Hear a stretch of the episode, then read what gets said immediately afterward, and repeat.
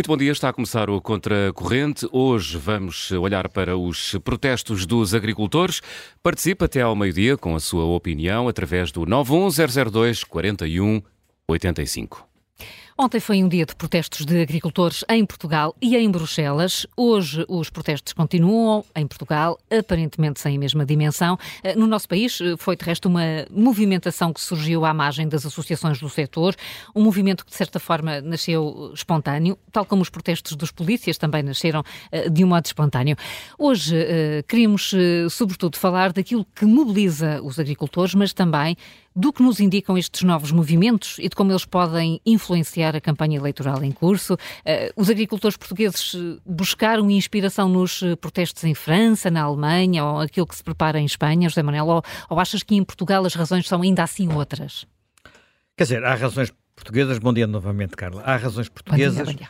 mas uh, uh, protestos de agricultores um pouco por toda a Europa, e repare, isto, o primeiro episódio onde eles ocorreram até foi na Alemanha, e, curiosamente, uma das, uh, um dos motivos que desencadeou os protestos na Alemanha é, é também uma reivindicação portuguesa, dos agricultores portugueses, tem a ver com aquilo que pagam pelos combustíveis, isto é, pelo gasóleo das máquinas agrícolas, e, portanto, isto remete diretamente para problemas que têm a ver com a forma como a Europa tem vindo a modificar as suas políticas agrícolas e, e as suas políticas de uma forma genérica para uh, enquadrar as questões ambientais.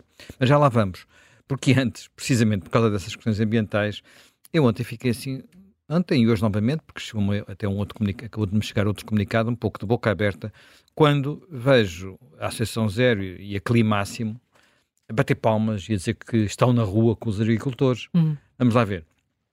Uh, em França, os ecologistas já estão aos saltos com as cedências do governo francês aos agricultores, porque essas cedências são quase todas elas contra a agenda uh, dos ecologistas.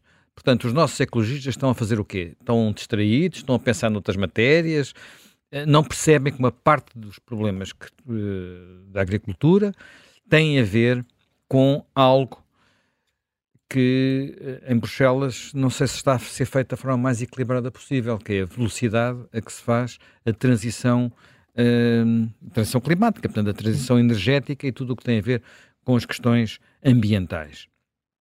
Este tema tem vindo a, a, a, subir de tom. A maior parte das cedências feitas, ontem, feitas nos últimos dias pelo primeiro-ministro francês, uh, o Attal, uh, vão no sentido de fazer marcha atrás em, no, no fundo, violar regras europeias. Há hoje um editorial no Figaro que diz o regresso da soberania nacional. Porque, no fundo, uh, o que o governo francês está a decidir é que há regras europeias que não se aplicam à França. E há questões que têm a ver com, e, e já vou tentar explicar porquê, e há questões que têm a ver com uh, subsídios e por aí adiante que não se aplicam à França.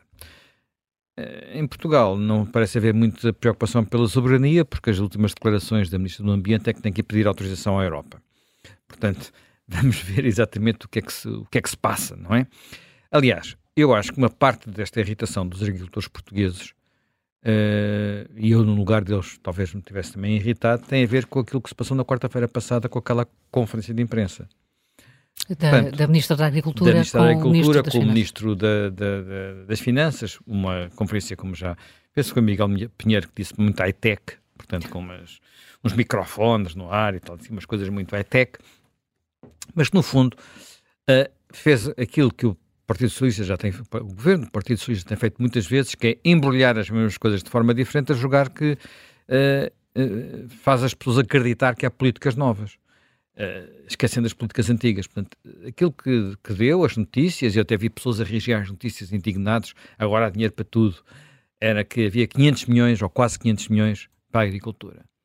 Quando se vai esmiuçar, verifica-se que o grosso desses 500 milhões, para não dizer quase tudo, são medidas que já estavam ou no Orçamento de Estado, ou no Acordo de Rendimentos com, uh, que foi assinado na Concertação Social, Portanto, verdadeiramente não há, nada, não há nada muito substancialmente novo e o que é novo é tal coisa, temos que pedir autorização a Bruxelas. Portanto, foi isto que, que, enfim, que não desmobilizou os hum. agricultores, mas sobre os agricultores portugueses, eh, há uma coisa que eu gostaria de, de, de destacar, que é a forma como tudo isto começou a acontecer. E que, e que também tem paralelos com a forma como aconteceu designadamente em França, onde são movimentos que vêm, que são muito espontâneos, vêm de baixo. Portanto, são movimentos que surgem, olha, como os dos polícias, não é? O dos polícias, os sindicatos estavam a negociar, a negociar, a negociar, e houve um polícia que resolveu ir dormir para a Assembleia e de repente desencadeou. Foi como se explodisse uma, um dique e aquilo em enxurrada veio por aí. E vem depois a seguir, os, as organizações institucionais entram na. Incorporam. Na, incorporam esta, esta, este movimento e negociam e por aí adiante. Eu, neste caso, os agricultores, quer te diga, não sei se em Portugal, enfim, em França, aparentemente isso já está a acontecer, apesar de ontem, enfim, ontem na Europa foi complicado, não é? Em Bruxelas, em Bruxelas o, o, a manifestação de agricultores que vieram de França, vieram da Bélgica, vieram de, da Holanda, vieram da Alemanha, vieram de Itália, vieram de Itália, pá, foi, teve aspectos bastante desagradáveis e violentos, não é? Houve uma estátua, eh, tiraram abaixo uma estátua, eh, incendiaram muitas coisas, o cheiro não devia ter sido o melhor de todo, porque uma das coisas que eles levaram para incendiar foi estrume, portanto, uh, bem, o Parlamento Europeu também às vezes é bom que quem lá está tenha uma noção mais próxima da, da realidade, não é? Bem, feito este, não estou a defender este acontecimento, estou só a fazer um comentário à parte, digamos assim, porque isto tem muito a ver, tem muito a ver com a forma como os a forma como os políticos olham para estas coisas, não é? Nós hoje publicamos aqui um texto no, no Observador sobre a ausência de peso político da, da agricultura, em que tem umas contas curiosas, eu não vou repetir o texto todo, é do engenheiro Mira da Silva, em que ele, em que ele recorda que os, os, distritos da, agrícolas em Portugal praticamente não contam, não é? Em termos, de, em termos eleitorais. Portanto, só para teres uma ideia, uh, os distritos onde, portanto, os distritos urbanos, Lisboa, Porto, Setúbal, elegem 107 deputados. É por quase metade, não é? Nós temos 230, é quase metade. Os distritos mais rurais, digamos assim, Vila Real, Castelo Branco, Évora, Beja, Guarda, Bragança e Porto Alegre, 1, 2, 3, 4, 5, 6, 7 distritos, uh, elegem 23 deputados, ou seja, 10%. Portanto, uh, o peso, não é só o peso que as deputados têm na Assembleia, é a atenção que os partidos dão à, àquilo que são a sensibilidade destas, desta gente, não é? É evidente que há muitos agricultores noutros distritos populosos, aqui no, no chamado Oeste, na zona de Santarém, mas uh, muitos dos problemas destes, destes, destes eleitores são pouco uh, considerados. E isso nota-se muito, na minha perspectiva, naquilo que provavelmente são os grandes problemas que acabam por, uh, por muito o que está a passar. Há uma parte que é portuguesa e uma parte que é europeia. A parte portuguesa, aparentemente, pelo que eu li, tem muito a ver, e não fico surpreendido com o que li, tem muito a ver com uh, incompetência mesmo do Ministério da Agricultura, que uh, em questões tão simples como prever os territórios onde se aplicavam as chamadas medidas agroambientais, fez aquilo de tal maneira que uh, resultou nos tais cortes de 35%, que, que hoje em dia toda a gente se queixa, que a Ministra diz que foi uma má comunicação do que devia ser, mas aparentemente não há má comunicação nenhuma, é a realidade. Ela gostaria de dizer que o corte afinal era um crescimento, como muito há, como os spin doctors do Partido Socialista gostam de fazer, mas uh, essa é a realidade. E, uh, uh, olha, se não tivesse caído o governo, se o António Costa não tivesse tido o 7 de novembro, toda a gente me dizia que provavelmente chegaríamos a janeiro já sem Ministro da Agricultura, porque mais tarde estava-se a preparar uma remodelação e ela não ia sobreviver de certeza, não é? Não ia sobreviver hum. de certeza. Até porque há uma percepção geral no setor que ela é uma parte do problema mesmo, não é parte da solução, é mesmo parte do problema. Ela hoje talvez vá ali ao Alcochete, ou assim, gente falar com os Sim. agricultores, que é um sinal de que os canais habituais, cá a Piquená, não estarão a funcionar totalmente, mas não creio que já tenha autoridade, seja para o que for. Bem, dito isto, essa é a parte portuguesa. Mas depois há uma parte europeia e que tem a ver com o tal, o chamado Green Deal. E o chamado Green Deal, vamos lá ver. Uh, a Europa, a Europa da União, da União Europeia, primeiro, Comunidade Económica Europeia, foi muito construída em cima da chamada política agrícola comum. A política agrícola comum, se nós formos à origem das origens, portanto é preciso recuar ao pós-guerra. Uh, até Quase. a década de 50, mais de 60 anos, até a década de 50, a política agrícola comum, uh, na expressão de alguns especialistas, é uma espécie de a Alemanha aceitar pagar uma espécie de reparações de guerra à França. Porque, basicamente, desde o princípio, que a política agrícola comum representou que um contribuinte como líquido, grande, maior de todos, como a Alemanha, estava a pagar à França, que era outro país também rico, uh, o suficiente para ela praticamente não ser contribuinte líquido e as transferências financeiras para, um, para a França foram eram gigantescas ao longo destes, destas décadas. Essa política agrícola comum uh, criou um setor agrícola muito dependente uh, desses subsídios. Tem havido uma pressão muito grande ao longo dos anos para vir uh, para alterar isso, até porque, entretanto, entraram na União Europeia outros, outros grandes países agrícolas. A França é, era, maior, era e ainda é uma, a maior potência agrícola, mas depois entrou a Polónia, por exemplo, e agora está à porta a Ucrânia. Outras que essa, dificuldades. Sim, é grande, grande potência agrícola. E, portanto, as, as questões que se colocavam era como é que isto iam sendo transformados, e a ideia era transformar os subsídios à produção e essas coisas assim em subsídios à transformação agroambiental. Pronto, e fazer entrar isto. Mas isso implicava, portanto, foi implicando já, e sobre isso os números são muito claros, uma diminuição do, do uma diminuição das transferências para o mundo agrícola, portanto, em termos de percentagem de, de tem acontecido nos últimos anos de forma regular, e a ambição mais ou menos clara, mais ou menos escondida da, da, da, da, da eurocracia, portanto, dos burocratas da Comissão Europeia, é uh, fazer diminuir uh, a produção agrícola. Pronto. Eh, fazer diminuir a produção agrícola. Isso não, não é muito assumido, mas há essa, eh, essa, esse objetivo, eh, até porque, se nós pensarmos bem, aquilo que, há várias políticas europeias que dificultam muito a competitividade da agricultura europeia. E daí que, por exemplo, um dos problemas que esteve, esteve no, no centro desta revolta europeia tenha sido um acordo com o Mercosul, portanto, com América do Sul. Acordo esse queria abrir mais a Europa a mercadorias vindos, vindas de fora da Europa e aquilo que dizem os agricultores, e a meu ver é um ponto importante, é que uh, nós estamos a importar, nós, a Europa, estamos a importar produtos agrícolas uh, que são desenvolvidos, que, uh, que são desenvolvidos em condições de exigências ambientais muito menores que as nossas. E, portanto, os nossos agricultores não conseguem competir uh, independentemente de terem eventualmente outros custos de produção maiores e outras expectativas de rendimento maiores, não conseguem competir com outros países que têm custos de produção muito hum. mais baixos, mas nós chegamos aos, aos, supermercados, às grandes superfícies, está tudo ao lado umas coisas das outras, e o consumidor olha para o preço, não olha para, para, para saber origem. se alguns na cadeia de produção houve um pesticida, houve um, uh, coisas desse género, não é? Além de que, em alguns aspectos, é preciso também ser claro sobre isso, se nós podemos estar preocupados com a forma como devemos fazer evoluir o tratamento das, das culturas no que diz respeito aos pesticidas, isto é um tema sempre muito sensível, não é? E, e, mas importante, quer dizer, nós não conseguimos alimentar a humanidade sem pesticidas, ponto final, parágrafo.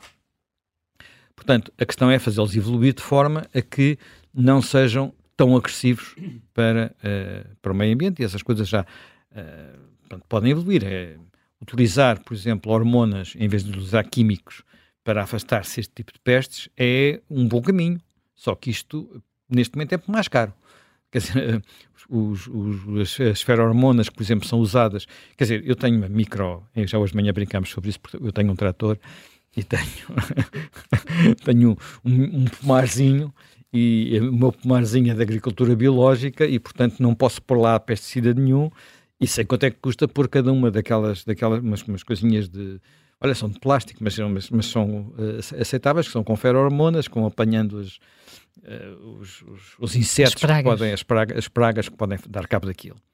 É muito mais caro do que pôr lá pesticidas ou sulfatar essas coisas. E há mais desperdício, provavelmente. Perde-se mais, não? Uh, Não. Quer dizer, quando, enfim, quando no, na, na, produção perde-se mais, a produção é menor, seguramente. Claro. Isto é muito discutível e não estou a defender. Eu não, não sou agricultor, aquilo é uma brincadeira, portanto, não. não, não não, eu não posso dizer isso, a minha mãe me esteja a ouvir, estou a dizer que é uma brincadeira. Mas enfim, feito este, feito este parênteses... Se tens um trator, não é uma brincadeira. Vamos pensar é verdade, assim. Pronto, tens razão. Uh, e, portanto, feito este parênteses, há outros, outros domínios onde, por exemplo, a posição da União Europeia tem limitado as, as, as possibilidades da agricultura europeia. Falo, por exemplo, tudo aquilo que tem a ver com uh, transgénicos, que têm sido fundamentais para tirar a fome ao mundo, mas que na Europa, a conta do princípio da precaução, nunca se sabe o que é que pode acontecer daqui a não sei quanto tempo, aquilo que é claramente inovação, inovação científica, inovação nas cadeias alimentares, vai ficando muitas vezes para trás com prejuízo óbvio da, da, da, da, agricultura europeia. Ora bem, eu estou a dizer isto tudo e parece que estou a dar razão em tudo aos agricultores, mas a verdade é que se olharmos, por exemplo, para os protestos em França, é que são, são agricultores industriais que se habituaram muito a viver unicamente da, das políticas subsídio. Eh, e, e, e, às vezes a produção agrícola é menos importante do que o quadro dos subsídios que chegam, não é? Eu lembro muitas vezes andar, andar pelo país, isto era em Portugal, e perguntar, mas porquê que de repente toda a gente se pôs a fazer, sei lá, uma vez era girassol, outra vez era não sei o quê. Era porque havia um subsídio para o hum. girassol, mas aquilo às vezes nem era colhido, porque bastava estar plantado para o subsídio chegar. Portanto, isto são perversões que, em que há culpa dos dois lados, digamos assim, de quem criou o subsídio e de quem tira partido dele, isto devia ser naturalmente corrigido, mas há uma grande disfunção entre aquilo que é a eurocracia europeia e aquilo que muitas vezes são as realidades no terreno, sobretudo realidades que têm a ver com depois, quando se chega ao supermercado e, e às grandes superfícies e quem vai fazer as compras, uh, quer dizer, nós consumidores queremos os produtos mais baratos, os mais acessíveis possível, portanto, e procuramos mais acessível possível, e do outro lado procura-se fazer subir o preço. Há aqui uma tensão e essa tensão nem sempre é bem resolvida uh, para o lado dos, dos, agricultores, até diria pelo, pelo contrário. Dito, dito isto tudo, uh, parece-me claro que uh, é muito relevante, e para terminar, é muito relevante que a evolução das políticas europeias tenha em atenção a sensibilidade, das, a sensibilidade e, as, e os problemas uh, de vários setores da população. É muito fácil, é muito fácil uh, os urbanitas uh, dizerem que é preciso acabar com os pesticidas. Mas depois esquecem-se que eles querem ter comida barata na, na, nas, nas, prateleiras dos, de, de, de, dos, supermercados. dos supermercados, não é? Portanto, é muito fácil nós estabelecermos metas que depois não são realizáveis. E é preciso ter em atenção que as políticas não são boas apenas porque têm boas intenções as políticas são boas se produzirem bons resultados. E entre esses bons resultados é uh, não romperem o consenso social. À conta da ideia de que, por exemplo, uh, um exemplo clássico, não sei o que é que vai acontecer nas próximas eleições depois disto, mas nós já vimos o que aconteceu em eleições anteriores por causa de políticas ambientais uh, mal ponderadas. Estou a falar da Alemanha, onde no ano passado um dos grandes temas de discussão era a substituição das, uh, uma lei que, impunha a substituição das caldeiras, que, hoje em dia a maior parte, as caldeiras de aquecimento, não é? Nas casas, nas nossas casas, não é? Uh, atenção, eles têm sistemas que são mais pesados que os nossos, porque têm mais frio do que nós. Portanto, e a sua substituição, que atualmente funcionam praticamente todas a gás ou a gasóleo ou por aí adiante, por bombas de calor. A bomba de calor é muito mais eficiente a bomba de calor é muito mais amiga do ambiente. A bomba de calor pode funcionar com, com, com eh, eletricidade renovável e, portanto, no limite ser uma energia limpa, uhum. nunca é completamente limpa, não é? Portanto, uh, mas ser uma energia limpa. Mas a bomba de calor é muito cara. É muito, muito cara. Portanto, são equipamentos muito caros. E, portanto, a, o resultado foi uma revolta do eleitorado e a subida é, é, que é atribuído, por exemplo, uma subida da AFD que passou de subiu 4 ou 5 pontos nas intenções de voto e que, em alguns landers, não houve eleições, não houve eleições eh, federais na Alemanha, e em alguns landers tornou-se um primeiro partido. Portanto, é necessário ter em atenção aquilo que se anda a fazer, eh, porque se, se se romper o consenso social e não olhemos só para os agricultores que representam 2% da população. Uma das coisas que aconteceu em França durante este, este movimento é que movimentos inorgânicos, tipo coletes amarelos, se juntaram a isto e quem andava pelas. Uma, uma, um dos sinais de adesão ao protesto era virar os, uh, digamos, as tabletas das povoações de pernas para o ar. E de repente o país todo ficou com tabletas viradas de pernas para o ar. Mesmo no, e não eram virados pelos agricultores, eram virados pelas pessoas que chegavam ali e queriam manifestar, sem fazerem mais nada, sem, sem encostarem estradas, sem virem para a rua, manifestar a sua solidariedade. E, e, e eu, eu até, quando olho para esta coisa que eu acho quase um bocado patética da Climáximo e da Associação Zero, a Associação Zero tem, Climáximo não tem não tenho nenhum respeito por ela, mas para a Associação Zero tinha algum respeito. Agora, virem dizer que esta luta que está a haver é a luta deles, mais devagar, mas mostra que há simpatia das pessoas pelas palavras de ordem dos agricultores. Hum, e, e, pode ser uh, um, um rastigo, dando o exemplo de, de, França, pode, pode ter uma outra adesão. Bom, percebemos uh, uh, que este assunto da, da agricultura é, é vasto, nunca é muito prioritário, pelo menos na, na, agenda mediática, e é sobre ele que queremos falar agora no Contracorrente e com dois convidados connosco já aqui em estúdio, Francisco Gomes da Silva, que é professor no Instituto Superior de Agronomia, e Manuel Chaveiro Soares, engenheiro agrónomo. Muito bom dia, muito obrigada por estarem aqui connosco. A pergunta inicial é mesmo para os dois, até para tentarmos uh, perceber o que está aqui em causa. Manuel Chaveiro Soares começaria por si. Compreendo o protesto dos agricultores. Há muita coisa aqui uh, na lista de reivindicações e de protestos. Consegue ajudar-nos a situar o que está aqui em causa? eu não acompanhei, sou agricultor, mas não acompanhei de perto estes movimentos. Uhum. Mas decorre, em primeiro lugar, o que despoltou esta questão foi uma atrapalhada no Ministério da Agricultura eh, eles sentiram-se que, como que ofendidos. Mas eu acho, na minha opinião, que a questão é mais profunda e, e não se limita à agricultura. Na minha modesta uhum. opinião, a União Europeia tem vindo a decair no domínio militar, no domínio da indústria, no, no domínio da agricultura, no domínio da energia. Uh, e então, no caso da agricultura, a situação uh, é muito complexa. Fala-se muito nos subsídios, mas eu julgo que isso é o que menos conta. Começa porque está entalada entre dois monopólios. Um, a montante, fornecedor de eletricidade, os telefones, os combustíveis, e depois a jusante, as cadeias alimentares, que põem e dispõem dos preços, que requerem praticar. Portanto, é uma primeira dificuldade. A segunda, na decorrência de que o Dr. José Manuel Fernandes estava a dizer, a Europa entrou numa do entusiasmo Estamos, estamos aqui numa dificuldade com a cadeira, peço desculpa, as cadeiras são efetivamente... Já alguma vez se sentaram neste estúdio. Sim, as cadeiras são altas, eh, são ótimas para quem está aqui muito tempo e que podem mudar de posição, mas fica um bocadinho difícil para quem não está habituado e peço-lhe desculpa por este incómodo e pela ajuda que Francisco Gomes da Silva está aqui por estar também. Eh, para quem nos acompanha em, em, em, vídeo, é importante aqui situar o que está a acontecer. Peço desculpa e, e interrompi até o raciocínio. Eu queria sublinhar os aspectos o Dr. Gabriel Fernandes falou. Sim. Uh, e a Europa, com este New Deal, do prato, do prato ao prato, uh, tem coisas, umas ideias que não correspondem à realidade.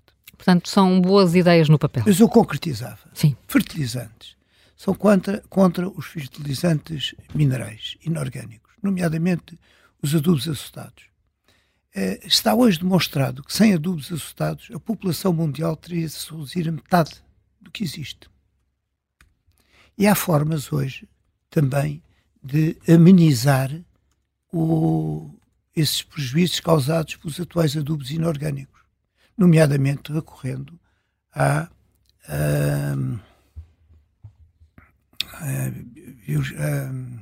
engenharia genética. Uhum. E os Estados Unidos estão aí por essa linha. Enquanto que a Europa decide cortar, os Estados Unidos decidem avançar por uma linha tecnologicamente mais avançada. Pesticidas. A FAO estima que 30 a 40% das produções uh, do mundo são perdidas por deficiência de proteção sanitária, portanto, por insuficiente uso de pesticidas ou produtos fitofarmacêuticos, como hoje mais se diz. Portanto, é fácil dizer acabe-se com, com essas uh, uh, fatores de produção e, e, depois quem é que acarreta os prejuízos? Nós saímos da fome, de, de, uma deficiência alimentar de há 50 anos atrás, atualmente, e hoje Portugal tem 50% da população com excesso de peso, com índice de massa corporal acima de 25, não é? Como dizem os técnicos. Uh, isso resultou precisamente da, da, abundância alimentar que hoje temos. Quem se recorda, de, como eu, de há 50 anos atrás ou 70 anos atrás, a fome era grande em Portugal. Não vamos mais longe. E hoje, a nível mundial, pelo menos 900 milhões de pessoas deitam-se todos os dias com fome. Portanto, estas novas teorias de, de algumas pessoas com mais ou menos ignorância, que estão sentados em Bruxelas eh, e que tendem a reduzir a produção alimentar, é um erro muito grande. Já não digo para a Europa apenas, porque tem dinheiro e pode, até, até, até certa medida, importar do Brasil ou de outros países onde as mesmas regras não se aplicam e onde as condições naturais são muito propícias a esses custos de produção baixos. Portanto, o setor agrícola europeu é em grande desvantagem muito quando grande. olhamos para, para o, quando olhamos, o então, olhamos para o caso concreto português. O caso concreto português tem uma pequena parte dos solos é que tem aptidão agrícola. Muito pequena. E desses, só apenas uns 12% são irrigados. Nós devíamos concentrar a nossa, uh, o nosso esforço, em primeiro lugar, na expansão do regadio e na melhoria do atual, porque há perdas enormes, quer na água utilizada na agricultura, quer na água consumida nas cidades. Há perdas de ordem dos 30% e 40%. E, infelizmente, o governo reconhece isso, mas não tem feito grande coisa nesse, nesse campo. Hum. Eh, Essa era a grande medida que nós devíamos fazer em Portugal, ampliar o regadio. Uma outra, já agora, se me permite, a burocracia. A burocracia eh, que vem de Bruxelas, de gente mais ou menos ignorante, falo com conhecimento de causa, e posso lhe dar um exemplo. No ano 2001, representei a indústria de alimentos compostos numa reunião com o seu comissário que tinha três assessores técnicos ao lado. Discutia-se uh, a elaboração dos rótulos das rações para animais. E as sugestões eram tão desfasadas da realidade que eu tomei a liberdade de perguntar ao senhor comissário europeu se algum dos presentes alguma vez tinha entrado numa fábrica de rações. Nunca. Nunca tinham visto uma fábrica de rações.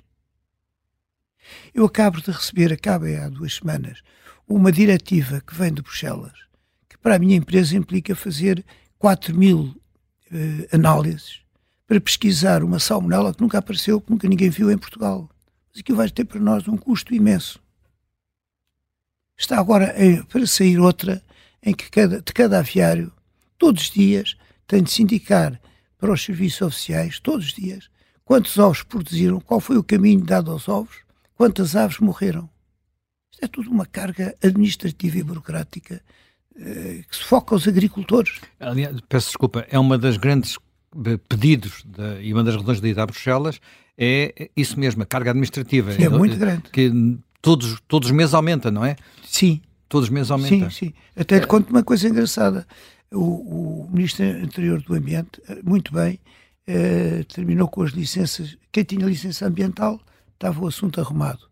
Agora, há dias, aparece-nos a pedir para os aviários, a pedir que fizéssemos um, uma atualização das boas práticas, das melhores técnicas disponíveis. Para fazermos essa atualização, que já consta do relatório anual. Mas agora que fizéssemos uma especificamente, especific, com isso tudo, 1.700 euros cada, cada aviário. Ora, nós temos umas centenas de aviários no, no grupo em que trabalho eh, vão ser uns milhares de euros para aquilo, não é? Para, para, conseguir, para, con para conseguir continuar a atividade e para, e para não dizer nada. Para não dizer nada. nada, porque eles têm aquela informação anualmente. Francisco Gomes da Silva, percebemos aqui, eh, bem-vindo também, percebemos aqui que há uh, problemas nacionais, mas há esta, esta pressão de Bruxelas uh, que dificulta muito a atividade. É bom isso. dia, bom dia, Carla, obrigado pelo convite. Uh, Deixe-me só dizer uma coisa. Eu sou professor no ISA, Sim. mas hoje estou aqui e aquilo que diga é em meu nome pessoal, sem comprometer nenhuma das organizações com as quais estou, estou envolvido. E, portanto, Fica falo claríssimo. essencialmente enquanto agricultor, Muito bem. que, também, que também o sou.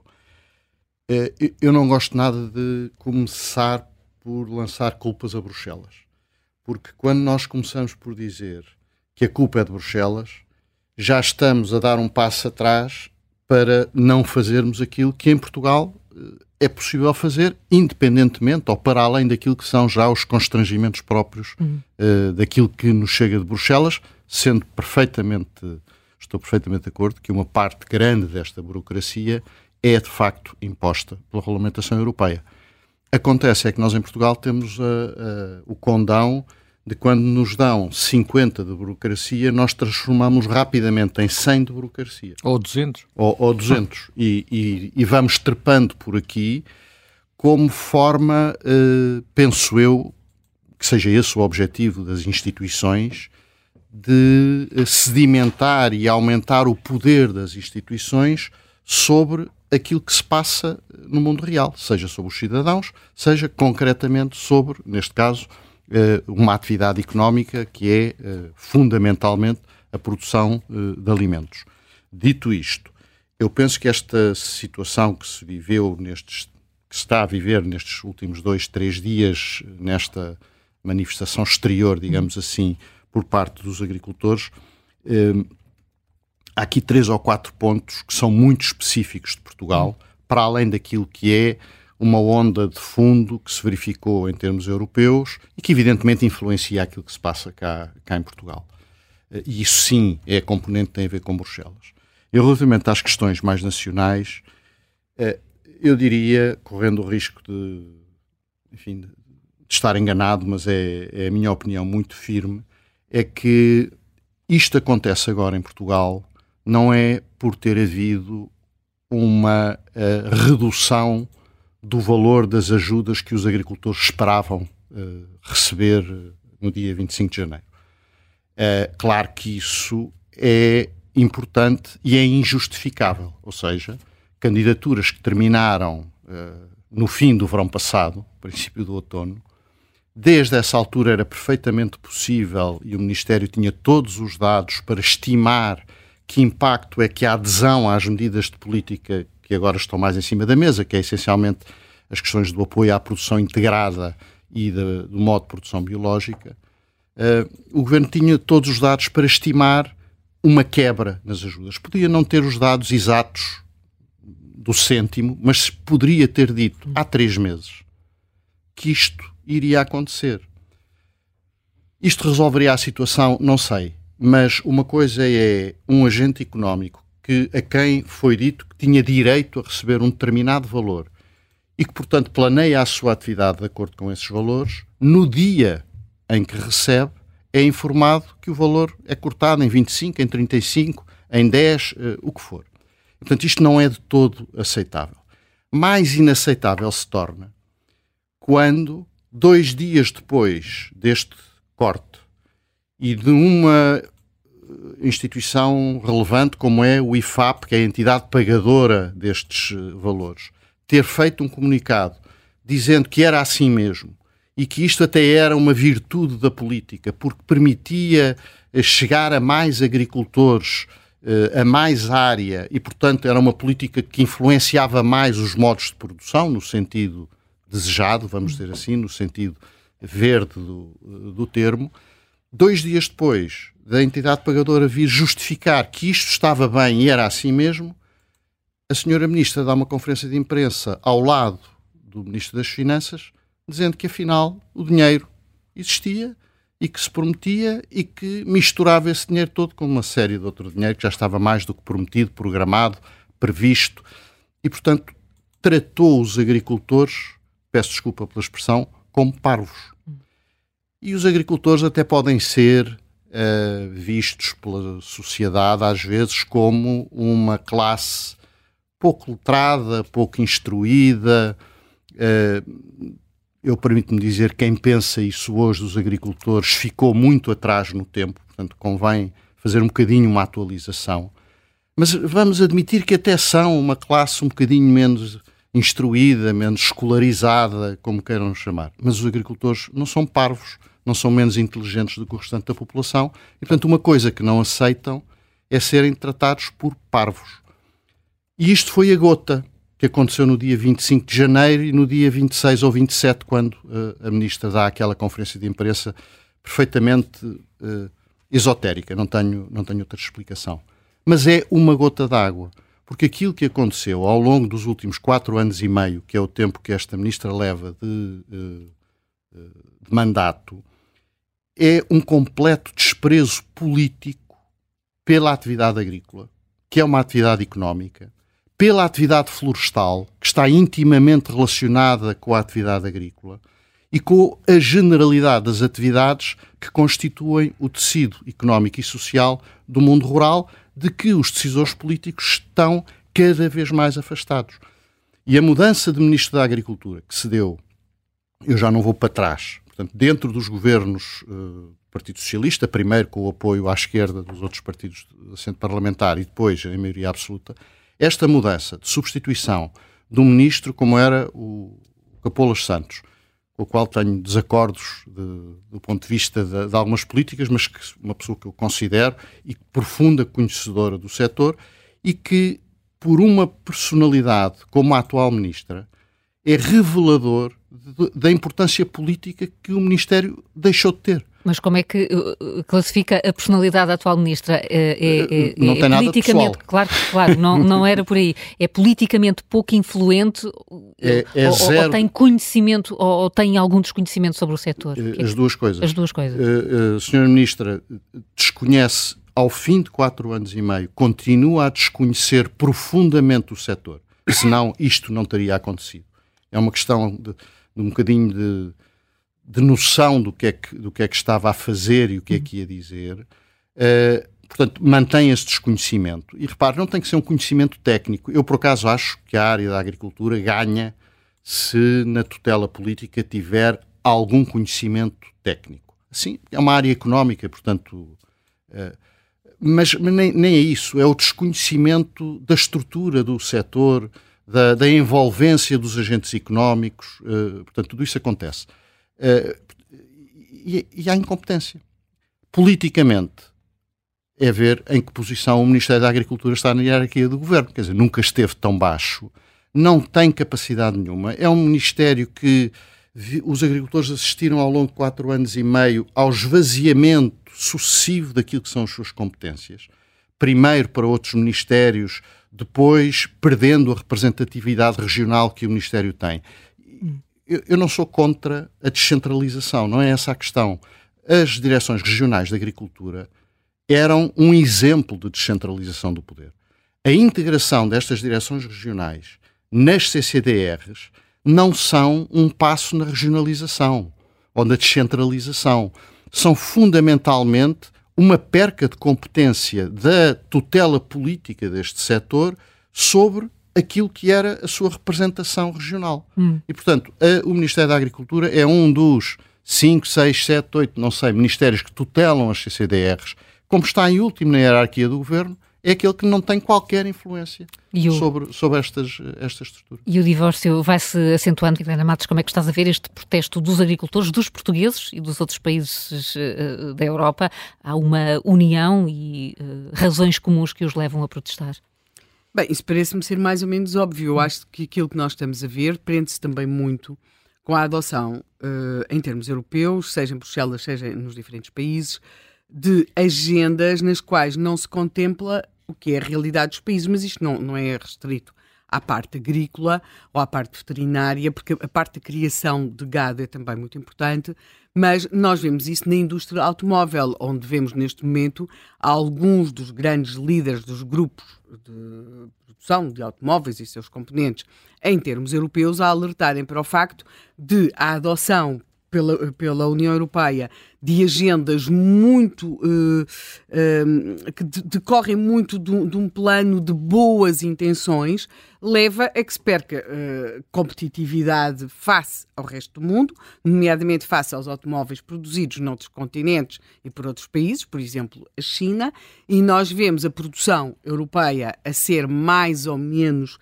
pressionada, esmagada por, por ter de cumprir determinado tipo de regras que não se adequam à realidade neste momento, não se adequam sequer aos interesses dos consumidores E depois uh, uh, vemos aqui uh, esta perda de competitividade e, simultaneamente, com um discurso que até neste momento é muito interessante sobre a reindustrialização e tudo isso, mas é como se a reindustrialização fosse uma coisa que ocorresse assim numa bolha lá só para determinado tipo de produtos. Portanto, nós estamos a assistir um pouco àquilo que é a adoção de agendas, não é apenas em termos ambientais, não subestimam apenas as questões, a forma como ambientalmente muitos destes produtos são produzidos noutros continentes, mas também questões sociais. Quais é que são os direitos daqueles trabalhadores, qual é a sua proteção social.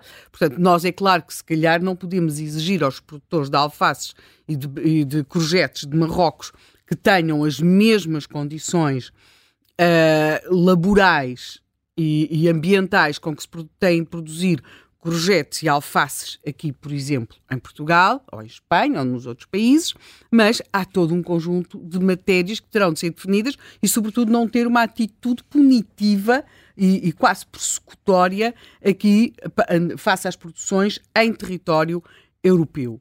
É quase porque se criou, eu acho que acontece, e já aqui foi referido pelos nossos convidados, uma uma perda, um esvaziamento da importância política das pastas da agricultura versus aquilo que se chama pastas do ambiente. E que eu digo que se chama pastas do ambiente porque, muitas, muito francamente, algumas daquelas matérias, do ponto de vista ambiental, não têm nada de ambiental. São, aliás, uh, perfeitos desastres. Eu recordo há uns anos, os brasileiros tiveram uma expressão que era, que, chama, que era verdadeiramente uma falsa boa ideia.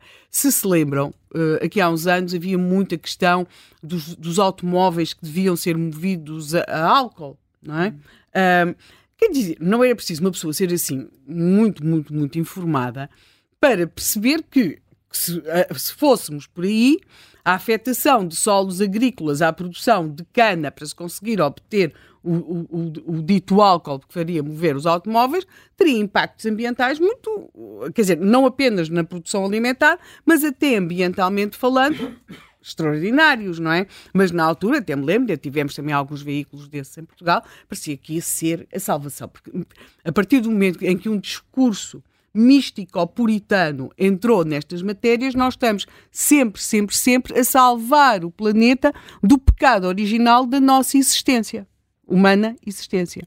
E, portanto, tudo o que façamos acaba por ser, é o problema, da pegada. E, portanto, de alguma forma, aquilo que se imagina é, uh, admite, não é, no espaço urbano, então estamos aqui todos inteligentíssimos a produzir uh, unicórnios, e o, re, o, restante, uh, e o restante universo, sobretudo aquilo que nós chamamos o mundo rural, deveriam ser pequenas unidades agrícolas, como era no tempo dos nossos avós e bisavós, uma espécie de uma autossuficiência, uh, apresentando tudo isso como modelos extraordinários de equilíbrio e subestimando que essa agricultura, que foi importante, mas era manifestamente insuficiente para conseguir alimentar a população. Não é? Portanto, nós estamos aqui a comer a nossa quinoa que vem dos confins do universo, mais os nossos feijões, não sei do que é que vem do Japão, mais o produto XPTO e tudo o resto que é a produção, seja de gado, seja de alimentos, é para alimentar uma população, porque é disso que se trata, é visto como um atentado, tem sempre um problema do impacto eu não estou a dizer que não tenha impacto. Eu fiz jornalismo de ambiente, acho que escrevi sobre suiniculturas vezes e vezes sem conta na minha vida, sobre as descargas, à sexta-feira à noite das suiniculturas, porque é claro que depois não conseguiam lá chegar os inspectores antes de segunda ou terça-feira. Tudo isso nós sabemos que tem, tem, tem havido uma evolução muito grande nesses setores. Nós tivemos aqui há algumas semanas, por causa da seca, uma intervenção que achei interessantíssima do Macário Correia, em que ele dizia a agricultura, nós não, nós não queremos ser o postal ilustrado da velha e do burro. É muito bonito, é muito bonito. O burro, a amendoeira, ele, claro, falava do Algarve, não é? Ele dizia, mas nós nem queremos viver de esmolas, nós queremos poder produzir. E é também essa ideia de uma afirmação da agricultura como um setor sustentável, não apenas ambientalmente, mas também economicamente, que muitas vezes está aqui em cima da mesa. Nós temos a PAC que começa a ser aplicada em Portugal em meados dos anos 90, para em 96, se não estou em erro, e é um modelo que claramente não foi feito a pensar nos países do Sul, não é? Tinha muito mais a ver com os países do Norte e, a dado momento, é quase como se achasse que, e, e boa parte daquilo que, são, uh, que é a atividade agrícola, ou melhor sucedida, vai especializar-se na capacidade de preenchimento dos requisitos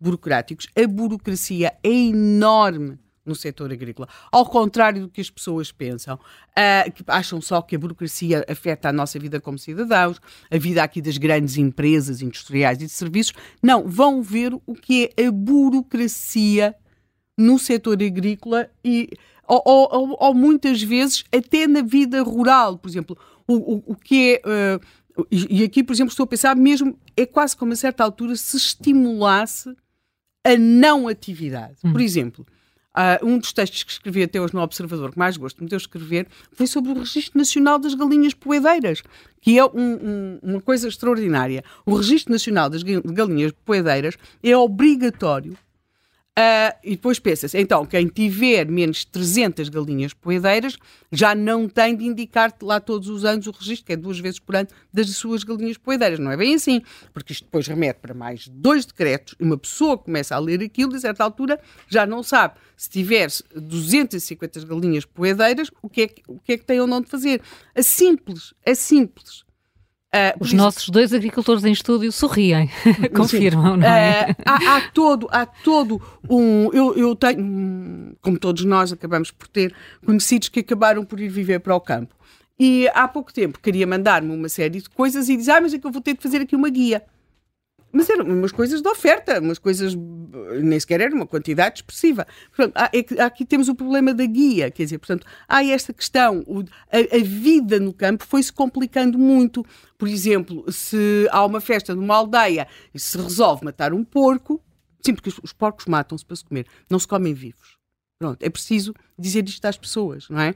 E tudo isso obriga a, a várias questões, não é? Portanto, há quase que uma artificialização da vida que, que ao mesmo tempo é acompanhada de um discurso sobre a natureza, sobre o, sobre o, o, o campo, mas que não corresponde em nada à realidade. Há pouco tempo, porque gosto muito de ler estas coisas, estava a ver um artigo no público que era apresentado nestas secções que estão sempre a salvar o, o planeta, e, e era um, um, uma coisa extraordinária, que é uma associação que é sempre apresentada com aquela linguagem muito positiva sobre estas associações, uma coisa maravilhosa, esta associação.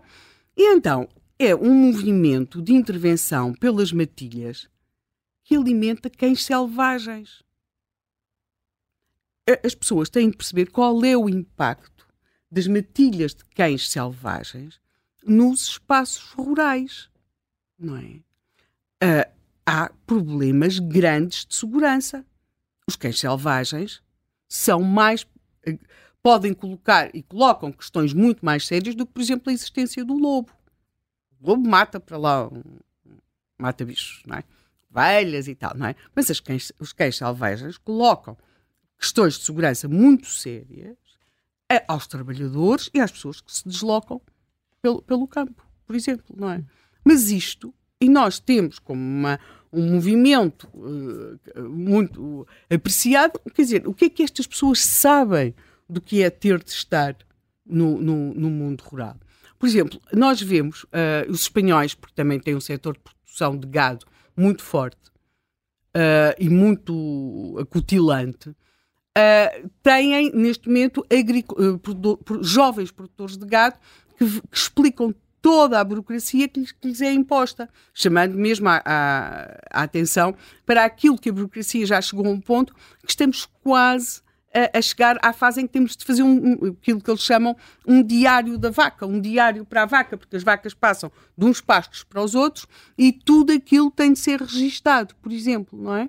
A incompatibilidade entre aquilo que se pensa, por exemplo, ser ou como é que se deve preservar o solo nos olivais e a proibição, por exemplo, de, de usar o controlo de gado para controlar, para acabar com determinado tipo de alimentarem-se nos olivais. Portanto, há aqui todo um conjunto de coisas em que de facto uma pessoa às vezes se interroga sobre uh, o que é que sabem aquelas pessoas que estão do lado de lá. Na produção destas coisas têm sempre títulos maravilhosos, como do prado ao prato, não é? têm sempre, exprimem sempre muito boas intenções, mas não só não as conseguem concretizar, como acabam por tornar e de alguma forma estigmatizar a produção agrícola e a produção de gado, que é também muitíssimo importante e ainda mais uh, diabolizada do que propriamente a atividade agrícola. Imagine-se, nós temos uma universidade em Portugal, por acaso acho que até é a mais antiga do país, que achou por bem ter uma coisa que não se comia carne. Coimbra, não é? O que, o, em nome do ambiente. O que é, quer dizer, podia ser em nome do que eles quisessem, mas em nome do ambiente é que não, não é? Portanto, há aqui uma ignorância muito grande que nos pode levar ao paradoxo. Há setores, então, que, que têm problemas sérios, por exemplo, o setor do arroz, não é? O setor do arroz, por causa dos pesticidas, uh, mas há a produção de legislação draconiana para a produção de arroz, por exemplo, em Espanha ou em Portugal, mas depois importa-se arroz de onde? Da Índia,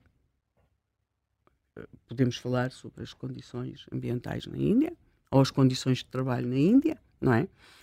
Isto uh, tem pouca visibilidade política neste momento. Uh, Note-se, a agricultura, por razões várias, esteve no centro da política. O recorte de Portugal é um país que esteve no centro da sua política. Hoje parece que isso nem aconteceu. Fala-se de 75, 76, 74, fala-se do PREC, da Revolução, e a reforma agrária desapareceu do radar não é? Politicamente foi muito importante, uh, mas não só. E depois vamos ter movimentos de agricultores também muito importantes na contestação a isso. Eu ainda me lembro das grandes manifestações da batata de semente em Lisboa, não é? Por causa das questões do preço tabelado da batata de semente.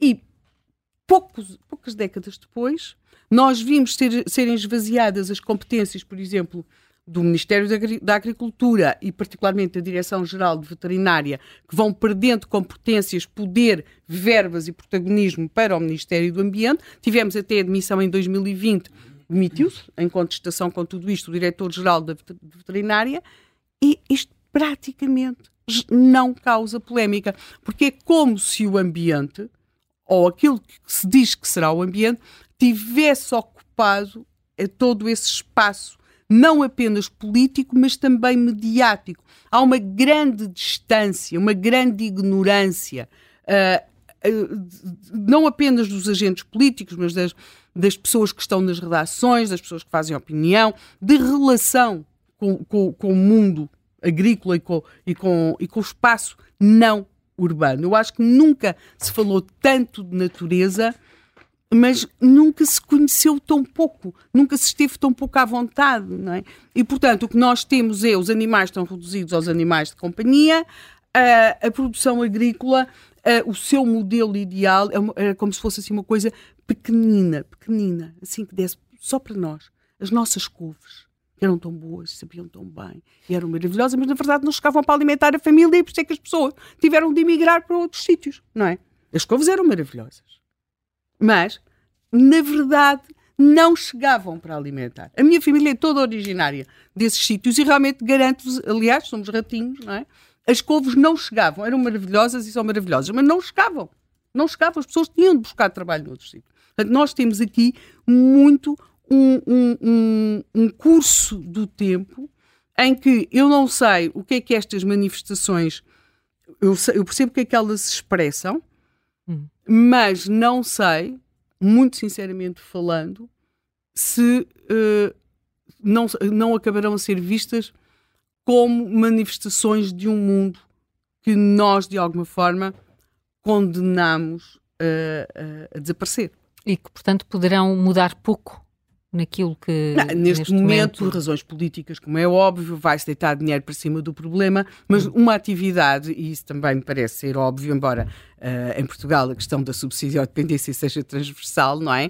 Uh, nós, temos de perceber, nós temos de perceber o seguinte: uh, não se pode viver de receber ajudas de quando em quando tem, tem de ser viável e o que nós exigimos aos nossos políticos é que, quando têm de negociar internacionalmente, sejam capazes de negociar de modo a não esmagar os setores aqui e certamente não fechando, porque eu não sou de modo algum adepta a que não a que fiquemos aqui. Eu sei que a senhora Ségolène Royal uh, dizer que não há nada como uma polémicazinha destas na agricultura para desencadear o, aquele eh, nacionalismozinho mais básico que algumas pessoas têm lá dentro, sobretudo aquelas que todos os dias se dizem contra isso. A senhora Ségolène Royal desencadeou uma polémica, eu não sei se é, é política, de costumes e várias outras coisas, e patriótica, porque resolveu declarar uh, que, eu estou a citar e a traduzir,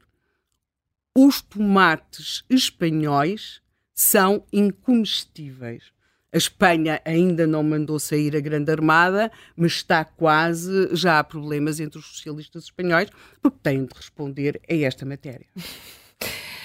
Temos em linha uh, Gonçalo Santos Andrade. Gonçalo Santos de Andrade é presidente da Portugal Fresh, a Associação para a Promoção das Frutas, Legumes e Flores de Portugal. Bom dia e obrigada por se juntar a esta discussão que é, que é extensa, até porque falamos pouco, pouco de agricultura, mas falamos já aqui do pouco peso político que a Ministra da Agricultura atual, a Ministra em Gestão, eh, tem. Eh, isso ajuda a explicar o que está a acontecer? Bom dia. Eh, em primeiro lugar, deixe-me agradecer em nome da Portugal Fresh esta oportunidade. Evidentemente que a Portugal Fresh está solidária eh, com os protestos dos agricultores portugueses hum. eh, e não nos podemos esquecer que nos últimos anos eh, o setor agroalimentar eh, e florestal eh, foi abandonado e maltratado. Portanto, eh, isto é um bocadinho o reflexo de várias falhas e que não é admissível que por culpa do Ministério da Agricultura os agricultores não, não consigam cumprir os compromissos que já assumiram perante os seus parceiros, quer seja a banca, fornecedores ou outros. E evidente que a pergunta que me coloca a Ministra da Agricultura, o que eu lhe posso dizer é que não ouviu não respeitou eh, os agricultores, nem planeou adequadamente eh, o plano eh, estratégico da, da, política agrícola comum, porque no fundo excluiu os agricultores dessa discussão e, portanto, as consequências estão à vista de todos. Eu já agora, antes de, de partilhar o, os grandes desafios, porque o nosso setor sempre que param produtores ou outros setores na Europa eh, enfrenta sempre desafios, porque estamos a falar eh, de produtos perecíveis. Eu, eu, gostava de dizer que pronto, a, a política agrícola comum, eh, ainda muito recentemente, mostrou a sua enorme importância. Não, não nos podemos esquecer que enfrentámos uma, uma terrível pandemia eh, e durante estes anos terríveis os consumidores europeus tiveram sempre acesso a produtos de elevada qualidade, com segurança alimentar e a preços acessíveis. Podemos reclamar que os preços tenham subido um pouco, mas mesmo assim eu reforço eh, a preços eh, acessíveis. Eh, e, e, portanto, eu acho que eh, os agricultores da União Europeia eh, estão principalmente preocupados com os consumidores, porque a política agrícola comum ajuda muito também a questão dos consumidores. Estes consumidores são consumidores cada vez mais exigentes, mais informados, que procuram mais os nossos produtos que, que a agricultura muito bem produz, eh, a fim de conseguirem ter uma alimentação mais equilibrada, mais saudável. Eh, e a segurança alimentar na União Europeia, na minha opinião, neste momento está em causa. Eh, evidentemente que a política agrícola europeia é muito importante, mas as ambições que são boas no combate às alterações climáticas não podem ser desmedidas, porque todas estas exigências previstas no European Green Deal e no Farm to Fork vão originar um decréscimo de produção na União Europeia e um aumento de importações de alimentos de países terceiros que não são produzidos com as regras muito exigentes que nós temos. E, e, do lado dos agricultores, se nós olharmos eh, com atenção e desapaixonadamente para os números, vemos que os agricultores estão com razão, porque a União Europeia é apenas responsável por 6,4% das emissões globais a nível de gases de efeito de estufa. Se não houver acordos com a China, com os Estados Unidos e com a Índia, é muito difícil assumirmos compromissos minimamente eh, equilibrados. E, portanto, os agricultores há muito tempo eh, que perceberam o desafio que temos pela frente e, evidentemente, que o que queremos fazer é aumentar a nossa produção de alimentos seguros e frescos e de qualidade na União Europeia, para melhorar a questão da segurança alimentar dos consumidores. Nós estamos sempre preocupados em assegurar produtos de qualidade a preços justos aos consumidores.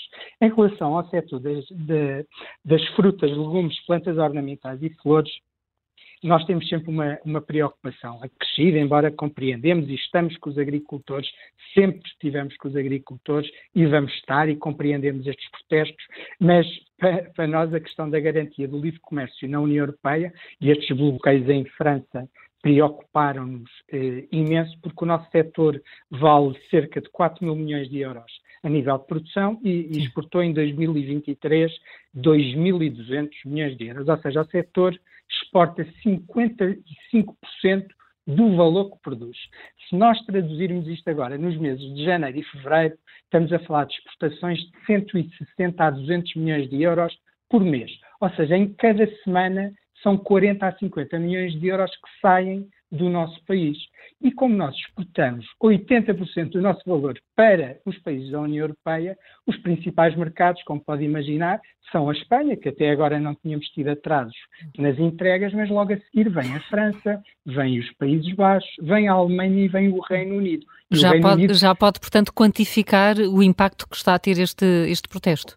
Sim, graças a Deus, neste momento, os, os clientes têm sido flexíveis e, e, aceitaram atrasos que, no fundo, andaram eh, ali na França, Países Baixos e na Alemanha das 12 às 24 horas de atraso, em algumas geografias um bocadinho mais complicadas, 12 a 48 horas, mas o grande desafio é que nós já estávamos há 10 dias assim, eh, agora isto hoje melhorou bastante o trânsito eh, a nível de França, mas sabe que os, os, clientes, embora flexíveis, porque reconhecem a qualidade fantástica dos produtos produzidos em Portugal, eh, quando começam a ver as suas prateleiras vazias e entrar atrasos nas entregas, começam a diminuir as encomendas de origem nacional eh, e mesmo de Espanha, porque no fundo têm que passar por França para chegar eh, aos outros países e corremos o risco de, de, das nossas exportações serem substituídas por produtos que, que não têm este trajeto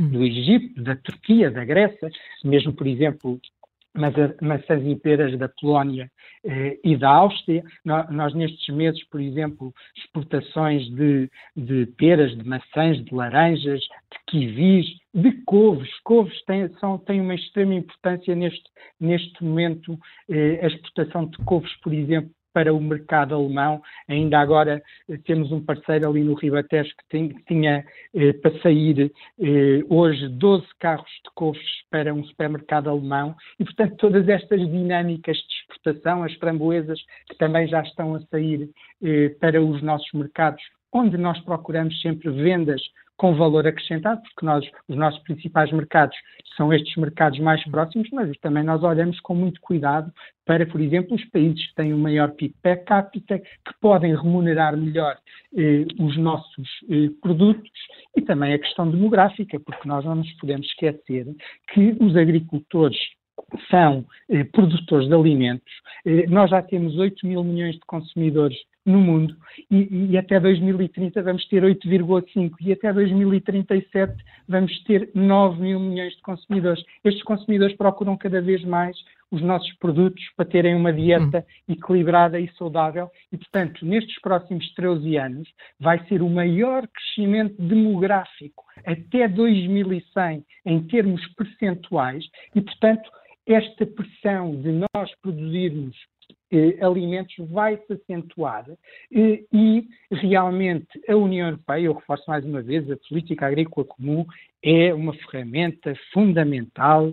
Eh, os eh, europeus fazem muito bem em continuar. Evidentemente que temos que limar algumas arestas para podermos conseguir que o resultado seja produzir mais de uma forma mais controlada, mas atenção que os, os agricultores hoje têm um setor altamente moderno, muito tecnológico, muito virado para o mercado, baseiam os seus negócios no conhecimento do mercado, na procura de mercado. Nós viemos a semana passada de um evento de plantas ornamentais em Essen, perto de Düsseldorf. Segunda-feira vamos sair para Berlim, onde vamos estar com um conjunto de empresas portuguesas a promover os nossos produtos para, mais, para, clientes de mais de 140 países. Depois vamos seguir... Portanto, nada, nada a ver com aquela imagem que muitos de nós podemos ter sobre uma agricultura portuguesa atrasada. É uma, estamos num, num setor que é competitivo e que se compara com os outros países europeus. É competitivo, é mas precisa de respeito.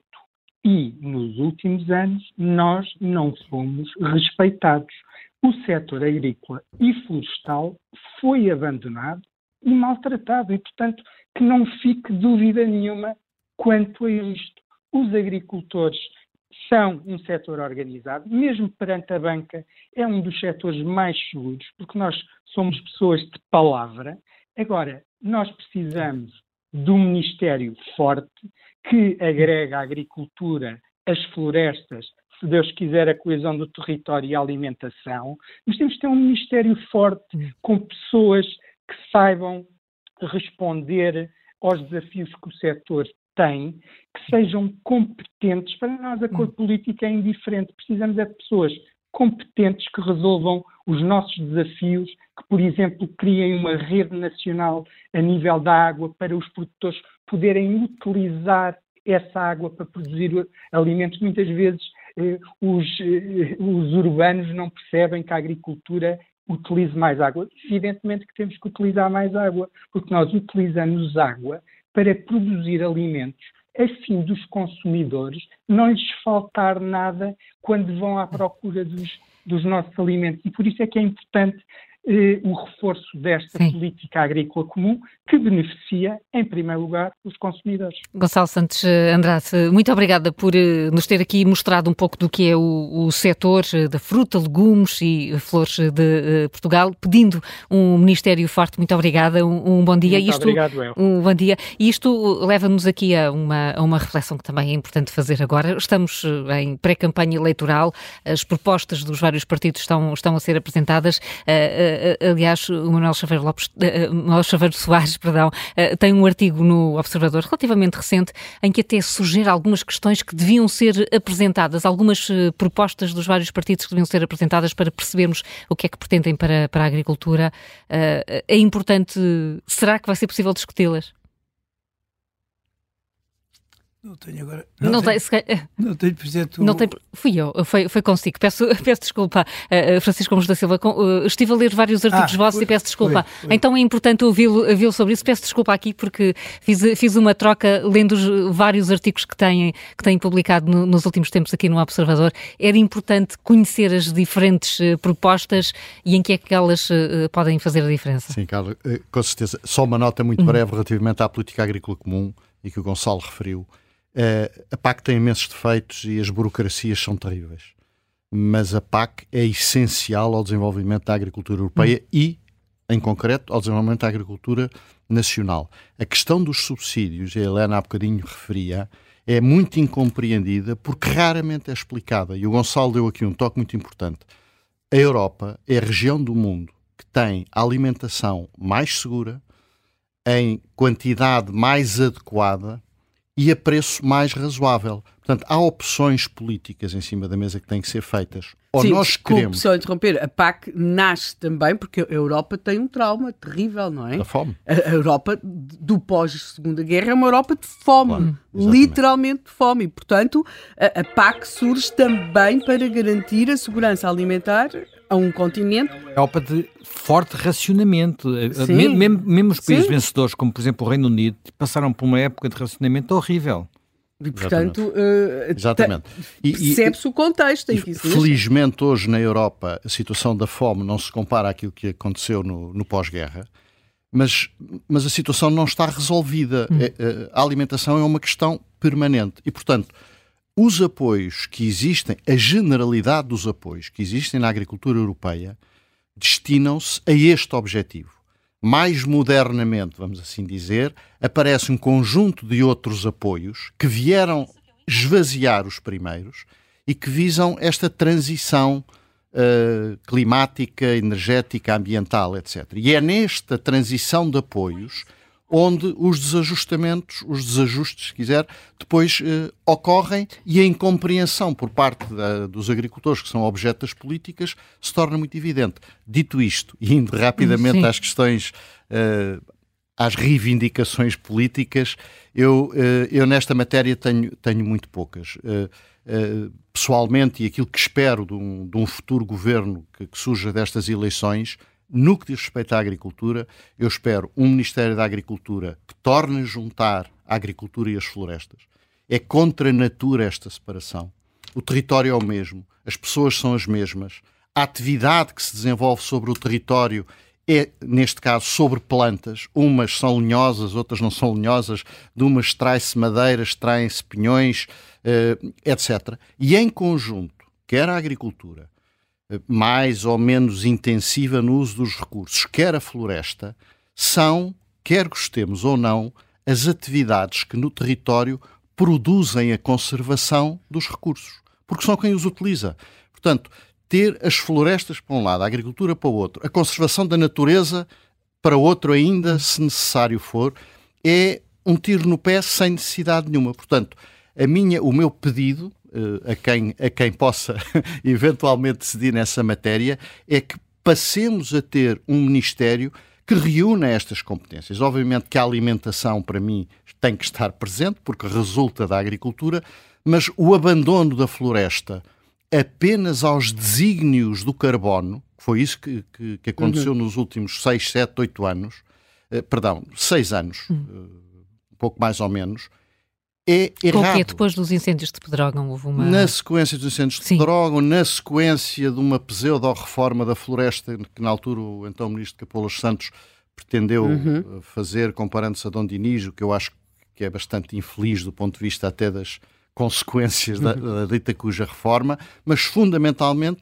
a partir do momento em que as florestas migram para o Ministério Sim. do Ambiente e em que o único foco da floresta é o carbono. Ora, a floresta, que é de facto um extraordinário sequestrador de carbono, de facto, a par dos oceanos, são do, as duas grandes uh, sequestros que nós conseguimos, corre o risco, este carbono, de matar a floresta. Porque o abandono da atividade económica que, que ela, ela própria sequestra carbono é de tal ordem gritante no território. Nós hoje, o nosso território, do ponto de vista, eu peço desculpa por fugir para a floresta, mas calme já, o, o território hoje, em termos de perigosidade, é, está num Aumentou. nível pior do que estava quando foi nos incêndios de Pedrógão. Genericamente hum. falando. Porque o abandono da floresta é hoje uhum. maior em algumas regiões Sim. do que era uh, à época. Porquê? Porque há uma perseguição às atividades florestais que originam rendimento. Uh, e essa perseguição não é uma perseguição objetiva, é uma perseguição insinuada quando se diz que aquilo que interessa na floresta é sequestrar carbono ou que aquilo que interessa na floresta é gerir o ecossistema. Com certeza que sim. Mas os ecossistemas podem e devem ser geridos, quer os alimentares, quer os não alimentares, gerando alguma economia a partir deles, e depois, se o Estado, a sociedade quer outras coisas, sim senhor, adiante-se e pague por essas coisas. Uh, hum. A Europa já quis, em determinado momento, e hoje em dia torna a querer, e eu acho que mal, reduzir os volumes de produção. E pagou aos agricultores para não produzirem. Isso era um objetivo, e se calhar com, com razões, foi numa altura de grandes excedentes de, de produção de alimentos na Europa, fruto do sucesso da própria política agrícola comum. Portanto, eu acho que uh, politicamente é As famosas isso... cotas, não é? Exatamente. discutimos cotas. E que continuamos a ter de forma dissimulada em algumas, em algumas das, uh, das atividades. Portanto, politicamente eu acho que isto é essencial, esta, esta fusão sob a mesma tutela política e o grande desafio de modernidade para mim, e termino, hum. era que o primeiro-ministro, quem quer que venha a ser, ao designar o seu ministro ou a sua ministra para este ministério, tivesse a coragem e a modernidade de incorporar a conservação da natureza debaixo desta tutela. Porque não só quem utiliza recursos é que é capaz de os gerir. Gerir recursos de fora dá mau resultado. Hum. Dá, dá proibição, dá restrição e as proibições e restrições eh, originam uh, o congelamento da atividade, que as pessoas não podem fazer. Alguma, alguma paralisia. Uh, é, é, preciso, de facto, reorganizar, Manuel Chaves Soares, parece-lhe que é isso que é preciso e, e poderá acontecer, poderá mudar e este sobressalto que os, que os agricultores de alguma forma estão, estão a provocar por estes dias podem promover essa alteração. Reorganizar o Ministério? Sim. Ah, seguramente. Olha, dou-lhe um pequeno exemplo que ilustra uh, como está organizado o Ministério. Tinha um edifício uh, na empresa a que colaboro, foi deitado abaixo e pedido licença para naquele local fazer um aviário. Era uma propriedade que já tinha uns 12 aviários. E ele era o armazém, passar aquele armazém a aviário. Demorou quatro anos, quatro anos, a dar uma licença. Quer dizer, quando Portugal, antes de mais, julgo eu, o que mais precisa é de investimento. No caso concreto, trata-se de uma empresa que eh, exporta metade do que produz e que tinha uma oportunidade de aumentar as exportações, aguardou quatro anos para que lhe dessem uma licença de construção de um aviário. Porque o Ministério da Agricultura e do Ambiente, aquilo não se entende, não estão bem coordenados. O que é que pode, o que é que pode mudar depois destas, eh, destas manifestações? Acho que um, um governo devia atender às. Eh, para mim, eh, o caso da burocracia é hum. impressionante. Que é mais, aliás, como falámos no, no início do contracorrente, que é mais do que aquilo que é imposto por Bruxelas. Ah, sim, nestes casos portugueses, neste caso concreto, hum. por exemplo, é, é inteiramente a responsabilidade portuguesa. E claro que isto retira competitividade. Com, olha, neste setor. caso, até oportunidade. Porque, entretanto, entrou a guerra, as, as uhum. duas guerras a que estamos a assistir e esse mercado para que se destinavam ovos, ovos uh, embrionários para dar uh, pintos, futuros frangos de carne, foi, foi perdeu-se. Criou-se ali umas dificuldades, era, aquilo era para ser exportado muito para a Rússia e, portanto, uh, perdeu-se a oportunidade. Entretanto, aguarda-se a construção do aviário, logo se vê. Hum. Eh, dividimos-nos aqui, de facto, entre as decisões do Terreiro do Passo, assim simbolicamente, ou de Bruxelas, e dividimos-nos aqui nesta, eh, eh, neste difícil equilíbrio uh, quando Sim, falamos da porque a burocracia em Portugal, é claro que nós temos aqui, sobretudo, eu acho que a questão de Bruxelas é mais uma questão de visão e de, e de, e de aquilo que, que Bruxelas perspectiva que deve de ser o futuro da Europa, muito particularmente em termos ambientais e o ter, na minha opinião, ter adotado uma agenda ambiental que nem sempre é mais favorável ao ambiente. Uh, e em que muitas vezes, uh, mas isto depois, cada país, sobre, esta, sobre isto, que às vezes tem os seus problemas, uh, cada país vai pondo uma camada das suas idiosincrasias. E no nosso caso, nós temos nacionalmente uma burocracia uh, que funciona muito mal, que, é, que é muito, são muitas camadas, em que, que emperra, emperra, em que muitas vezes a forma de não, de, não é questão de decidir mal, é, resolve não decidindo protelando, empurrando, complicando, pedindo mais um documento, exigindo mais um registro, porque é muitas vezes também a forma que os responsáveis têm de se auto-eximirem de responsabilidades. Portanto, ah, são camadas e camadas de, de papéis de burocracias e, e tem de se entender que tudo isto acontece longe não é? Tem, é e, e, e, muito francamente, não só acontece longe, mas no meio da loucura da administração uh, portuguesa, porque há, há, há conselhos em Portugal que umas coisas se podem tratar, e aí sei do que falo, umas coisas podem ter de se tratar em Santarém, outras pode-se ter de ir a Porto Alegre, outras pode-se ter de ir a Castelo Branco, e, e, oh, e outras, que também, o que também não é mais simples, que é, quanto, uh, que é a questão muito agora, muito virtual e tudo muito online, que é o, a, a célebre matéria dos diários das vacas e essas coisas, que tudo tem de ser registado muito online, mais os ovos, há uma verdadeira fixação com os ovos, realmente, em, term, em termos burocráticos, as plantas, uh, as guias que têm de acompanhar tudo isso. Portanto, há aqui uma camadas de, de, de burocracia que Portugal acrescenta a algo que por si, todas as organizações transnacionais, e a União Europeia é uma organização transnacional, e felizmente para nós que estamos lá, mas todas as organizações transnacionais se caracterizam e pautam por uma carga burocrática que é inerente ao seu próprio funcionamento. Agora, o que eu vejo aqui como mais grave nesta matéria, e aí, é, se quisermos, transnacional, não é apenas em Portugal que isso acontece, é a perda de visibilidade dos líderes Uh, e, dos, e, das pessoas que vêm do mundo da agricultura, das pescas, das florestas. Essas pessoas foram perdendo peso político, uh, foram perdendo visibilidade Uh, e acabam muitas vezes por nem sequer ter espaço, porque é como se muitas vezes viessem de um mundo estranho, de um mundo que fica lá longe, face a outros discursos que são feitos em termos de ambiente e que não têm colagem nem adesão alguma à realidade. Eu recordo, por exemplo, os agricultores, não é tanto o caso em Portugal, os criadores de, de gado, de ovelhas, cabras, por aí, sobretudo ovelhas, têm-se queixado em alguns países, estou a pensar Espanha, Itália, França, mas mais, eu sigo mais o caso espanhol, a questão dos ataques que são efetuados pelos lobos. Ah, está prevista, em termos até europeus, indenizações para. Ah, porque se entende que se tem de preservar o lobo, bem, mas como os lobos gostam, os lobos não são vegetarianos, é uma, uma coisa que se tem de explicar. Os lobos gostam muito de comer ovelhas ou de atacar ovelhas. Portanto, há todo um conjunto de indemnizações que se foram criadas para Claro, as pessoas têm de ser indenizadas, têm as ovelhas, eles entram e matam, sobretudo podem matar, quer dizer, o, que comem é, é diminuto face ao que matam. Primeira coisa, os amantes das matilhas de cães selvagens, um dos problemas é que muitas vezes quem ataca são cães selvagens, não são lobos. A nossa burocracia, em termos nacionais, para se provar se o ataque foi feito por lobo ou se foi feito por cão selvagem, é uma coisa verdadeiramente extraordinária. Quando é que se pensou então que finalmente se ia ter de rever? Nós, em termos nacionais, não pensámos em rever nada, é aquela acumulação de papelada para cá e papelada para lá. Mas em termos europeus, foi quando o, o da sua dona Ursula von der Leyen, coitadinho, foi atacado. E então aí foi atacado por um. Era o seu póneizinho de estimação.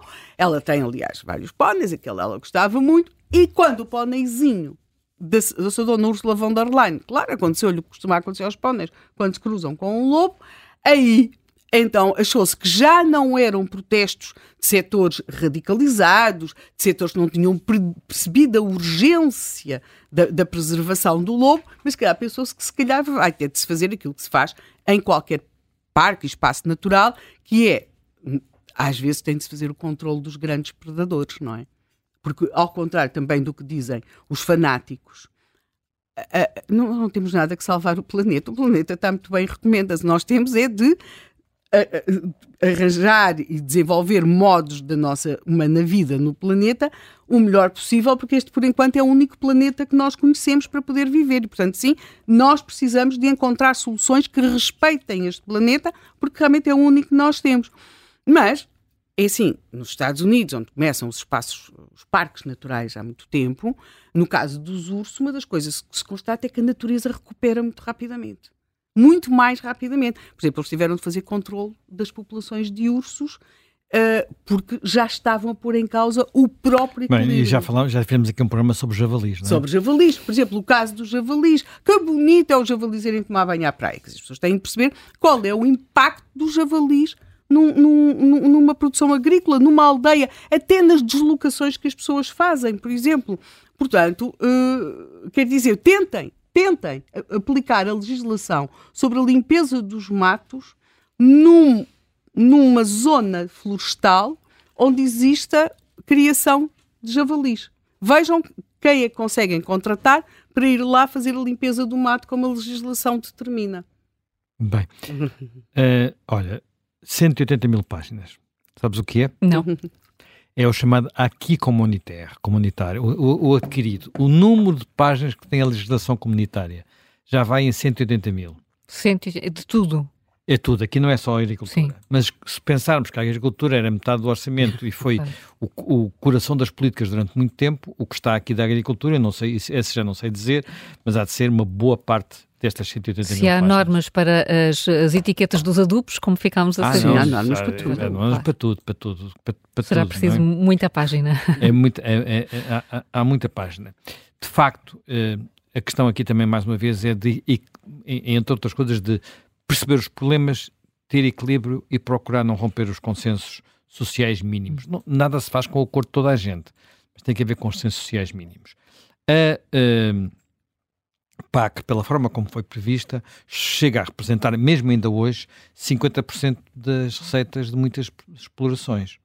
E, portanto, isto é artificial e, portanto, isto não deve manter-se. Agora, uh, a, a, a previsão é que ela continua o seu peso no orçamento comunitário, o seu peso nas explorações, continue a diminuir. E, ela já passou para metade. Desde os anos, nos últimos 30 anos, passou para metade do que era. Portanto, não estamos no ponto em que estávamos há 30 anos atrás. Passou para metade do que era. A previsão é que uh, deixa mais 16% na próxima década.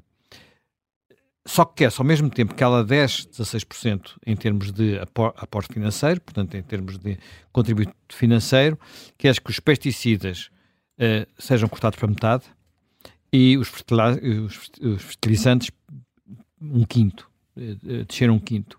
Portanto, uh, e ao mesmo tempo, a, a, a percentagem dedicada à chamada agricultura orgânica, biológica, o que quiseres, uh, represente 25% do total, o que é imenso, imenso. Este, este balanço, esta mistura, esta, esta combinação quase que inviabiliza o consenso social, porque não podemos estar ao mesmo tempo a tirar dinheiro e a fazer mais exigências, que são exigências draconianas. Uhum. Portanto, uh, draconianas, como eu referi há pouco, não é a mesma coisa colocar pesticidas minerais, como aqui se falou, enfim, para quem uma das maiores indústrias portuguesas, que é a CUF, nasceu de, do azoto.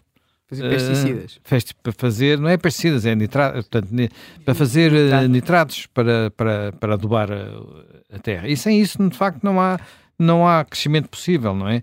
Eh, quer dizer, podíamos estar aqui a explicar a razão de ser disso, mas não há crescimento possível. Bem, como nós precisamos, ao mesmo tempo, nós não podemos descarbonizar sem, sem, sem consenso social.